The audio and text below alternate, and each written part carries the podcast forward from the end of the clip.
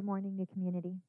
Uh, my name is Jerusha Emerson. I'm one of the pastors here at New Community, and uh, it is my privilege to uh, tag team with Kevin this morning as we finish up this paradox series, and this morning specifically talk about prayer and action. Um, I don't think it will be uh, missed by anybody that Kevin and I uh, are probably about as paradoxical in our um, sermon uh, formatting as uh, a, maybe any of the staff could be. And so it seems appropriate um, and also kind of beautiful that uh, we bring this, these different, um, maybe just different perspectives um, as we have sought the Holy Spirit regarding what uh, could be shared with our community.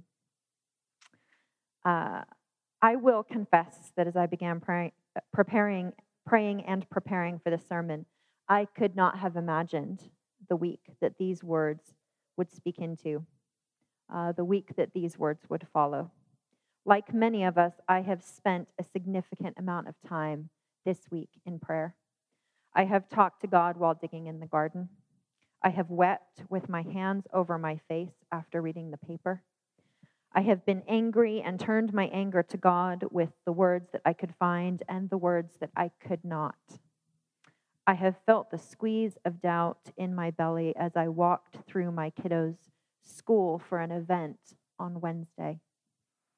I have whispered prayers of peace so that I could sleep at night. This has been a heavy week for all of us. Prayer is a natural result an outpouring of where our heart is. And so, for many of us, this week has been a week of heavy prayer. I'm aware also that prayer and action, the very title of the paradox for today, is currently making headlines here in Spokane and across the US. So, as we engage this paradox, I want to acknowledge where we are regarding the shooting in Buffalo, regarding the shooting in Texas, that the frustration around uh, the statement, thoughts, and prayers, and also, quite honestly, the moments when all I feel that I can do is pray, and the frustration that comes with that also. This is where we find ourselves this morning. These words cannot help but be informed by the moment that we're in. My hope, though, is also that these words that I speak this morning are more deeply, more deeply informed by Scripture and ultimately brought to life by the Holy Spirit. So, would you pray with me?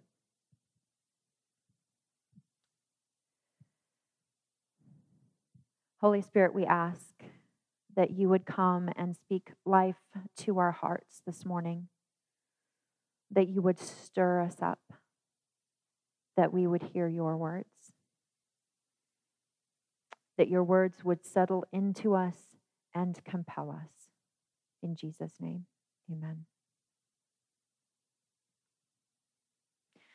So it will probably come as no surprise when I say to start that prayer is action. And that's it. Thank you very much. Okay. Often the accusation, though, is that when it comes to prayer and when it comes to praying, that it takes the place of action, right? That we pray and then we move on. Oh, I'll pray for you. And that means that I can like acquit myself of having to follow up with you, right? Oh, I'll pray for the situation, and it means I don't and need to call my representative. Right? The thing is that it also affects when we think about prayer in that way, or we take on the idea that, well, prayer is just prayer, we forget what the prayer of Scripture actually is. So we're going to revisit that a little bit this morning because prayer is always action. but what do we believe about that action? We speak of prayer often as though it were like writing a letter. We sit down, figure out some words, sign off, and move on. And maybe, maybe, bedtime prayer is a little bit like that, right? We go to our routines. We sit down, we remember the main things, and then we sign off and get to bed. However, if this is all of the prayer that we engage, it's not mature prayer. My son at seven years old is learning bedtime prayer. That's okay. Sometimes that is all I default to. Sometimes that's all I've got. But can I press into more? Can I challenge myself? If we recognize that prayer is always the beginning, if we do not make it about us, about how exhausted I am, about how I do need to move on, then prayer becomes the spark, the place of beginning.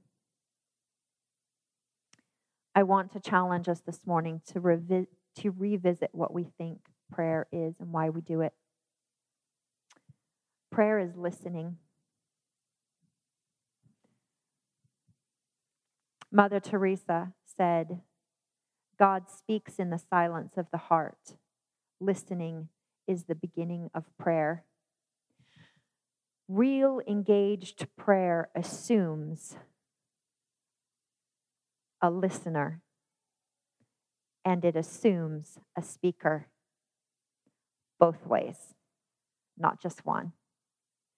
Real engaged prayer is as much sitting and listening to the God of the universe than it is speaking to the God of the universe. And that engagement is a challenge to us because, let's be honest, listening is a hard place to start.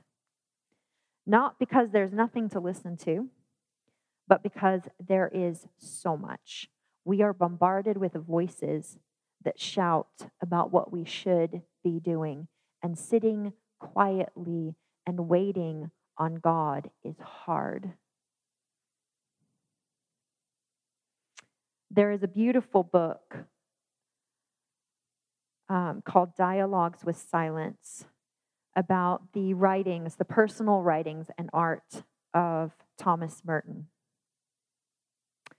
And in his journal, he wrote The true contemplative is not one who prepares his mind for a particular message that he wants or expects to bear to hear but is one who remains empty because he knows that he can never expect to anticipate the words that will transform his darkness into light.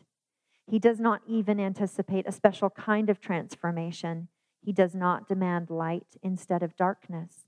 He waits on the word of God in silence, and when he is answered, it is not so much by a word that bursts into his silence, it is by the silence itself suddenly, inexplicably revealing itself to him as a word of great power, full of the voice of God. Waiting in that silence is hard, particularly in our current moment. So, silence may be where we begin, but what comes of that silence is the same kind of change that we have seen the spring rain bring to the frozen ground we are filled with the fullness of God that comes out of that silence, that fills that silence, and we find our beginning. We cannot encounter God and not be changed. We know this, and yet we feel that we must. We must. It is much more like the psalmist at the beginning saying, Blessed is the one who does not walk in step with the wicked, or stand in the way that sinners take, or sit in the company of mockers, but whose delight is in the law of the Lord, and who meditates on his law day and night. That person is like a tree planted by streams of water, which yields its fruit in season and whose leaf does not wither. Whatever they do prospers. The outcome of prayer is the same as the tree that bears fruit in season. This cannot be controlled or rushed. Fruit is no more the product of a tree, is not the product of a tree, it is the produce. It is not the product. It is not something that that tree sat and tried to figure out how do I get this thing out of me? It is just the tree dwelling in the goodness of that soil and drawing on the water. And then it cannot help but produce.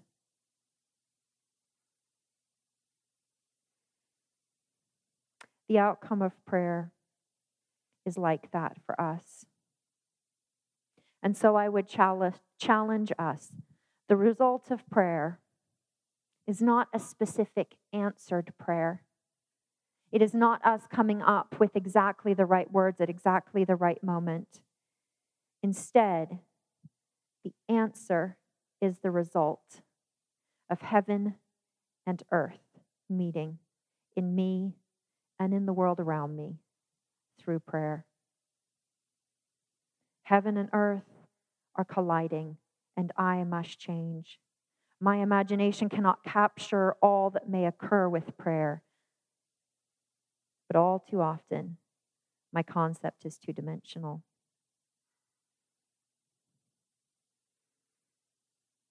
Prayer is an action that compels me to action. And I will lead, leave us with the Garden of Gethsemane.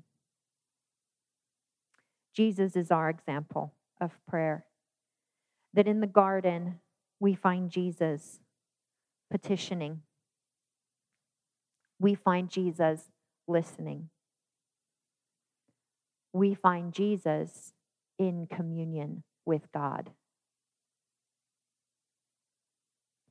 And whatever he was doing, it was enough action to produce sweat like drops of blood. There was action. It is in the communion with God that we find heaven and earth colliding in us. This is the action of prayer, and it becomes our starting place for the action that follows. Thank you, Jerusha. so we shared notes a little bit this week, Jerusha and I did, but uh, the intention was to have two pretty distinct, unique communicators talking on these topics. Uh, and like she mentioned, uh, my guess is that you will see that this morning. So I'm going to more specifically talk about our actions, kind of the physical outworking of, uh, of this stuff, which I would say right out of the gates are not paradoxical to prayer, right?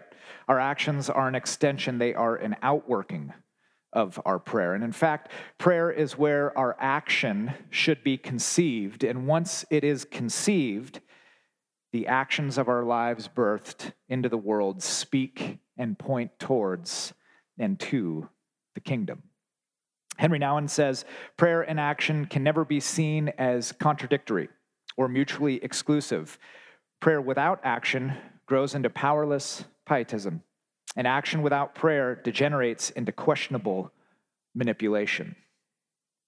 Prayer functionally orients our hearts and our minds on the way of Christ, then our actions become the very witness to who we believe Jesus to be in this world.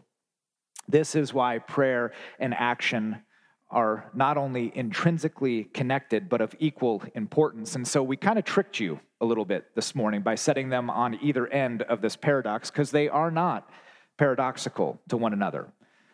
As Jerusha mentioned, one begets the other, which then simply drives us back to the starting point, creating a bit of a never ending loop of experience of prayer and action in our lives. But I do think it is important to isolate this action or our actions for just a moment this morning because I think we can probably all agree that there is a bit of a felt Christian cultural tension about their meaning and their importance and the place that actions should hold in our lives. Ephesians seems to be pretty clear that we are accepted through grace by faith alone, not by anything on our own accord, and that it's the free gift of God, not contingent on our works or our actions.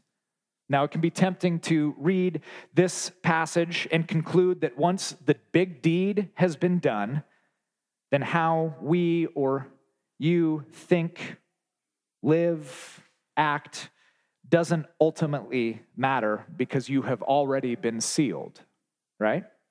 But then a few pages later in the book of Philippians, the same author, Paul, instructs us to work out our salvation with fear and trembling, literally to perform or achieve, to accomplish, to bring about results for the sake of our salvation. So, how can it be that we are saved by grace alone through faith while also needing to achieve certain things for our salvation?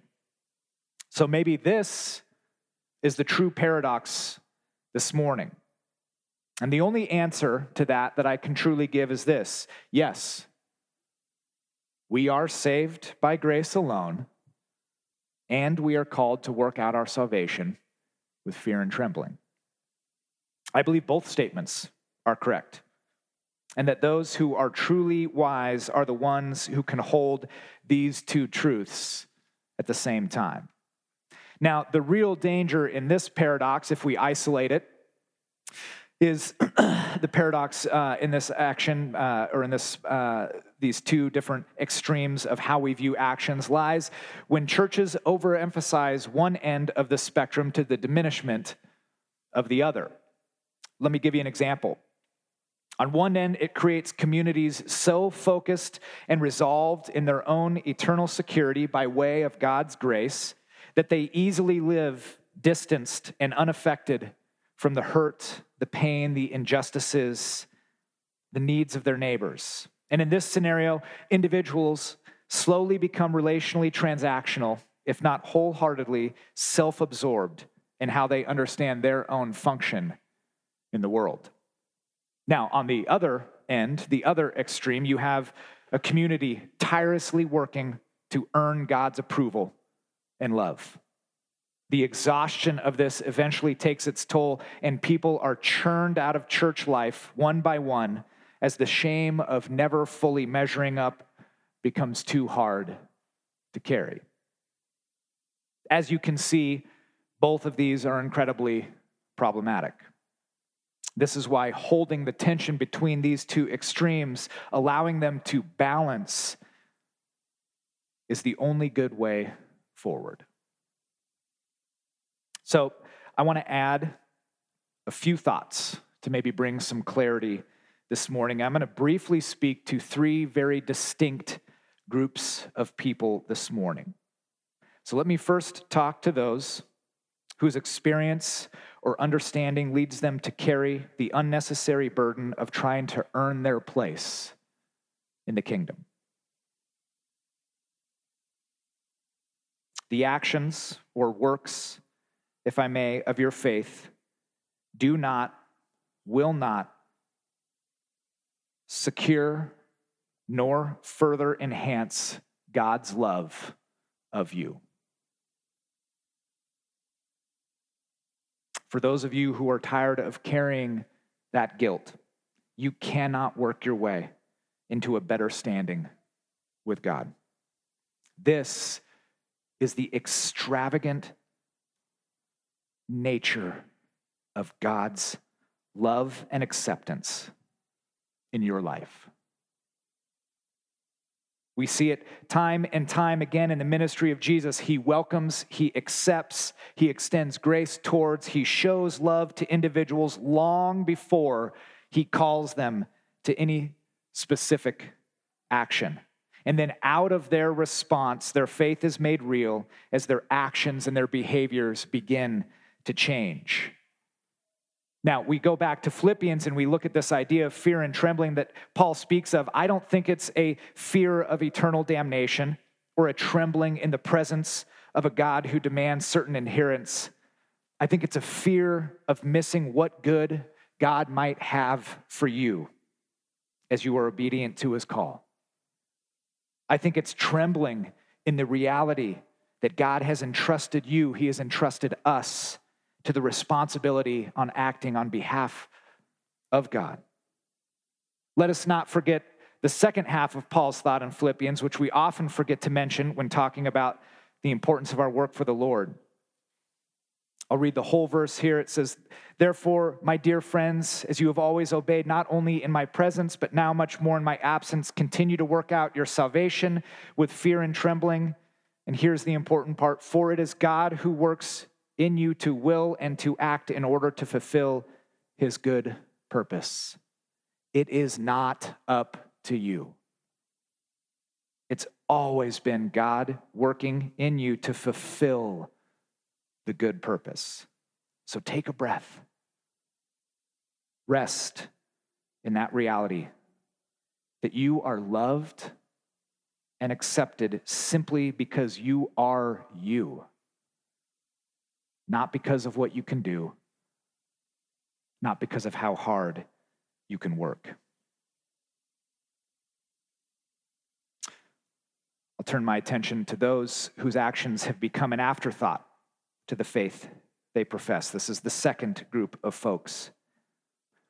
To those who are here this morning who, by way of either theological conviction of your own eternal security, or maybe just due to simple indifference, who live their lives not all that influenced by the way of Jesus, hear this right now. Your actions deeply matter.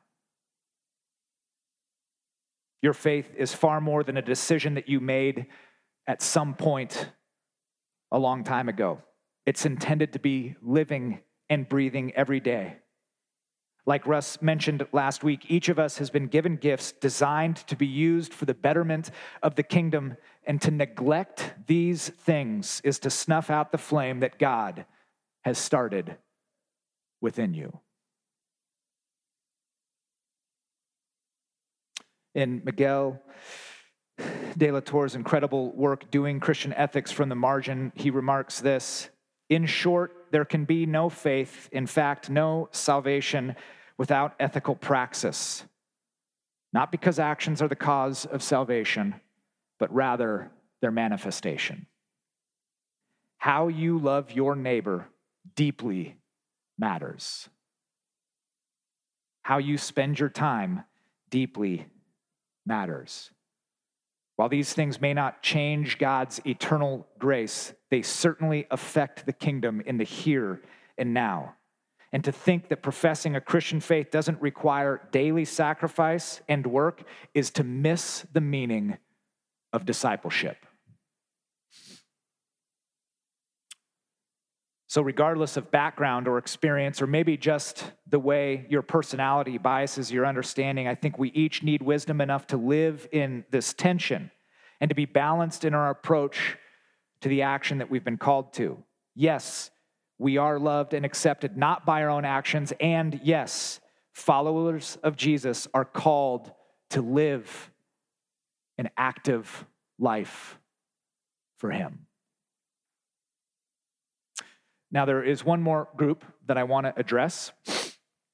This group of folks, either here this morning, maybe even more likely to be listening on the podcast, is the group that feel like their faith is still in a COVID fog. How many people have experienced the COVID fog? Right? That's going to happen for like the next uh, minute here. So you guys can all pull out your phones if you need to. For those folks, the people who have found it challenging to get back into a rhythm post stay safe, stay home, first, let me assure you that you are not alone. For a year, many of us went dark. The things that we had been doing consistently were stripped away, and we were left to chart a new course. Now, some have found their footing, and others are still struggling, struggling to figure out what an external expression of their internal faith should look like in our very different world. In our conversations as a staff and as a leadership team in the last year or so, I might even guess that this is the largest group that I'm addressing this morning out of the three.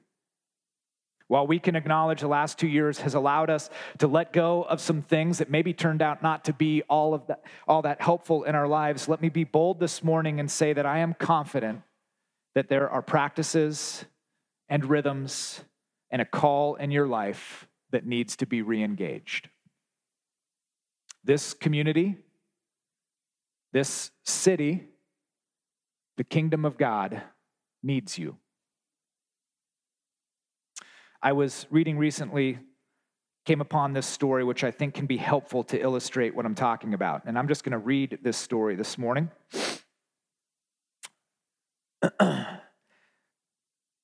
says this a small group of Hungarian troops were camped in the Alps during the First World War. Their commander, a young lieutenant, decided to send out a small group of men on a scouting mission. Shortly after the scouting group left, it began to snow, and it snowed steadily for two days. The scouting squad did not return, and the young officer, something of an intellectual and an idealist, suffered from paralyzing guilt over having sent his men to their death. In his torment, he questioned not only his decision to send out the scouting mission, but also the war itself and his role in it. He was a man tormented. Suddenly, unexpectedly, on the third day, the long overdue scouting squad returned. There was great joy, great relief in the camp, and the young commander questioned his men eagerly. Where were you? He asked. How did you survive? How did you find your way back? The sergeant who had led the scouts replied, We were lost in the snow and we had given up hope. We had resigned ourselves to die. Then one of the men found a map, a map in his pocket. With its help, we knew we could find our way back. We made camp, waited for the snow to stop, and then as soon as we could travel, we returned here. The young commander asked to see this most wonderful map. And as it was turned over and unfolded, it did not take long for the lieutenant to realize that it was a map not of the Alps, but of the Pyrenees.